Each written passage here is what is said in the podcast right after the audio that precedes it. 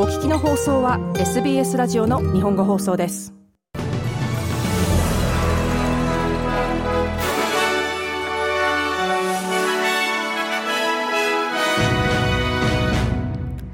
1月11日の SBS 日本語放送ニュースです。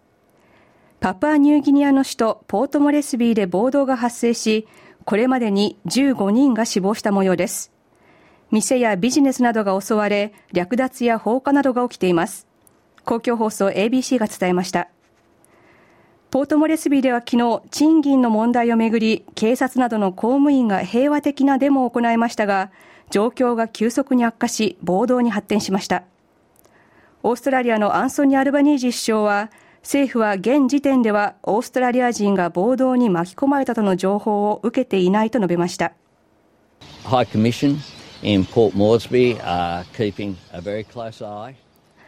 何が起きているか、そしてオーストラリア人への対応がしっかり行われるよう、ポートモレスビーのハイコミッショナーが状況を注視しています。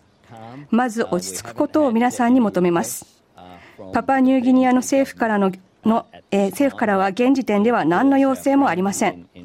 ですがもちろん私たちはパパニューギニアの友人であり、非常に友好な関係にあります。アルバニージ首相でした。ビクトリア州で洪水被害が川の下流域へと広がる中、一部のコミュニティでは依然警戒が続いています。また洪水のピークを超えた別の地域では清掃作業が始まっています。ゴールバンリバーの流域ではシーモアからシェパトンの間で、またベンディゴからバロッククリークスの間で Watch and Act の警報が発令されています。シェパトンでは明日12日に洪水の水位がピークを迎える見通しで、当局は十数件の家屋が被害を受ける可能性があると警戒しています。昨年12月に労働党のペータ・マーフィー議員が癌で亡くなったことを受けて行われるビクトリア州ダンクリー選挙区の連邦補欠選挙で労働党の候補にコミュニティリーダーのジョディ・バリア氏が選ばれました。バリア氏は不利な状況に置かれた女性を支援するボランティアグループ、ウィメンズ・スピリットの創設者です。バリア氏は亡くなったマーフィー議員を追悼しました。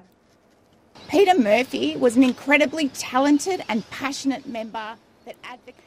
ペーター・マーフィーは信じられないほどの才能に恵まれ、情熱にあふれた議員で、このコミュニティのために懸命に働きました。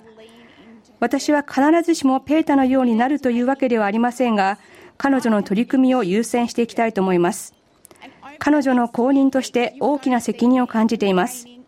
これからの数週間、生活コストの問題や医療、メディケア、そして住宅問題についてキャンペーンを行っていきます。バリア氏でした。補欠選挙の日程はまだ発表されていませんが、今後数週間以内に明らかになる見通しです。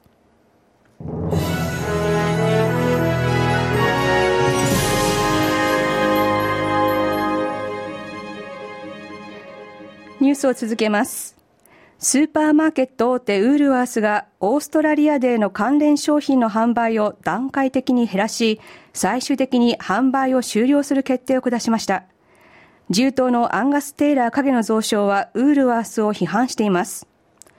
ウールワースはスーパーマーケットとビッグ W の店舗において、今年はオーストラリアデーの関連商品をこれ以上追加しないと言っています。ウルワースは、えー、決定の背景について、オーストラリアデーの関連商品の売り上げがここ何年も先細りしていること、そして1月26日という日をめぐる議論がコミュニティで行われていることなどを挙げました。テイラー影の増床はチャンネル9に対し、決定に落胆したと述べました。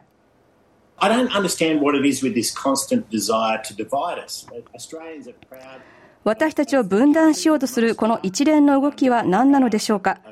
国民はオーストラリアの大部分について誇りに思っています。自分たちのアイデンティティを誇らしく感じ、一つの団結した国としてありたいと思っています。昨年示された大事なメッセージです。そして企業もそれを認識し、自分たちの活動に反映する必要があります。関連商品をさらに販売することはできるはずです。素晴らしい商品を販売することで影響を受けるようなことではないということです。テイラー影の増床でした。オーストラリア主要都市の家賃が全体として落ち着いてきていることが調査で分かりました。これまでは2年以上、10四半期連続で上昇していました。一戸建てや集合住宅の家賃の大幅な上昇が続いていたメルボルンとシドニーでも賃料が安定してきていることが示されました。不動産サイトドメインが発表した昨年12月四半期のデータによると、一戸建ての家賃の平均が最も高い都市はシドニーで、平均は週あたり730オーストラリアドルでした。メルボルンでは一戸建て集合住宅ともに家賃の上昇は見られませんでした。週あたりの平均は一戸建てが550ドル、集合住宅が520ドルとなっています。その一方で、ブリスベンでは家賃の上昇が続いています。ブリスベンの一戸建ての平均家賃は週あたり600ドルと過去最高を更新しました。アメリカのソーシャルメディアプラットフォーム X がプラットフォームの信頼と安全を確保するための人員を削減していたことが新たな報告書で明らかになりました。安全なオンライン利用に取り組む政府機関 e-Safety コミッショナーの報告書は X が信頼と安全を確保するスタッフを3分の1削減したとみており、このうち安全を確保するためのエンジニアの数は80%減ったとしています。報告書は、重要な公共的な課題に対応するスタッフを削減することは、オーストラリアの利用者にも影響が出る可能性があると指摘しています。X をめぐっては日本でも元日の能登半島地震に関する偽の情報が多く投稿されているとして、日本の総務省は今月、X を含む4社に対して、不適切な投稿の削除など対応を要請しています。アメリカのスパイ防止法違反の罪に問われ、現在イギリスで身柄を拘束されているオーストラリア人のジュリアン・アサンジ被告について、被告を弁護する人権弁護士のジェニファー・ロビンソン氏は、アメリカへの身柄の引き渡しを阻止するための最後の訴えが却下された場合、心身の健康が悪化しているアサンジ被告の命が危険だとの見方を示しました。アサンジ被告は内部告発サイトウィキリークスの創設者で、アフガニスタン・イラクの戦争についてアメリカ軍の機密情報などを漏洩した罪に問われています。53歳のアサンジ被告はこれまで13年間にわたって刑務所に収容、または自宅に軟禁されています。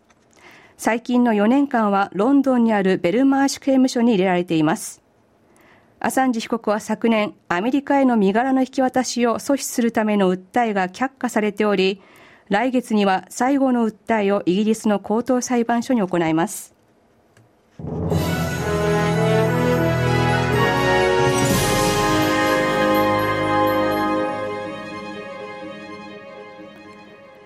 続いてスポーツ、テニスです。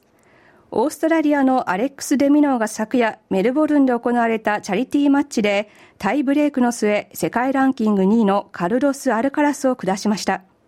全豪オープンでのデミノーの活躍に期待が高まっています。試合会場となったロッドレーナーアリーナにはほぼ満員の観客が集まりました。レミノーのスコアは645713でした。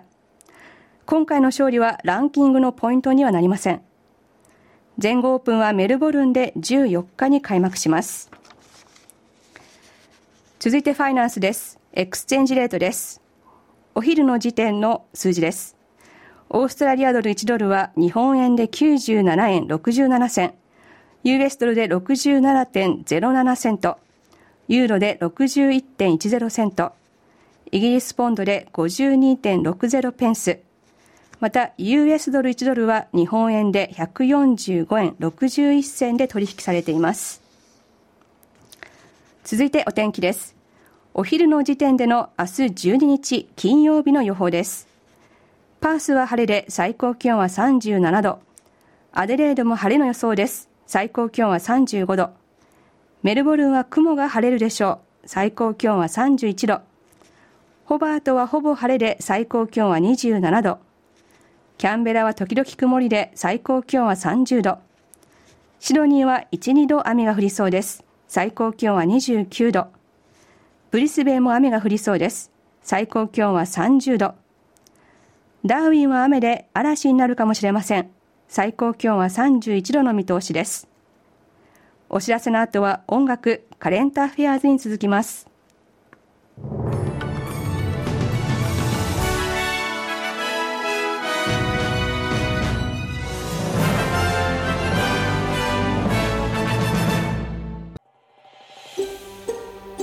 SBS 日本語放送の Facebook ページで会話に加わってください。「LIKE」「いいね」を押してご意見ご感想をお寄せください。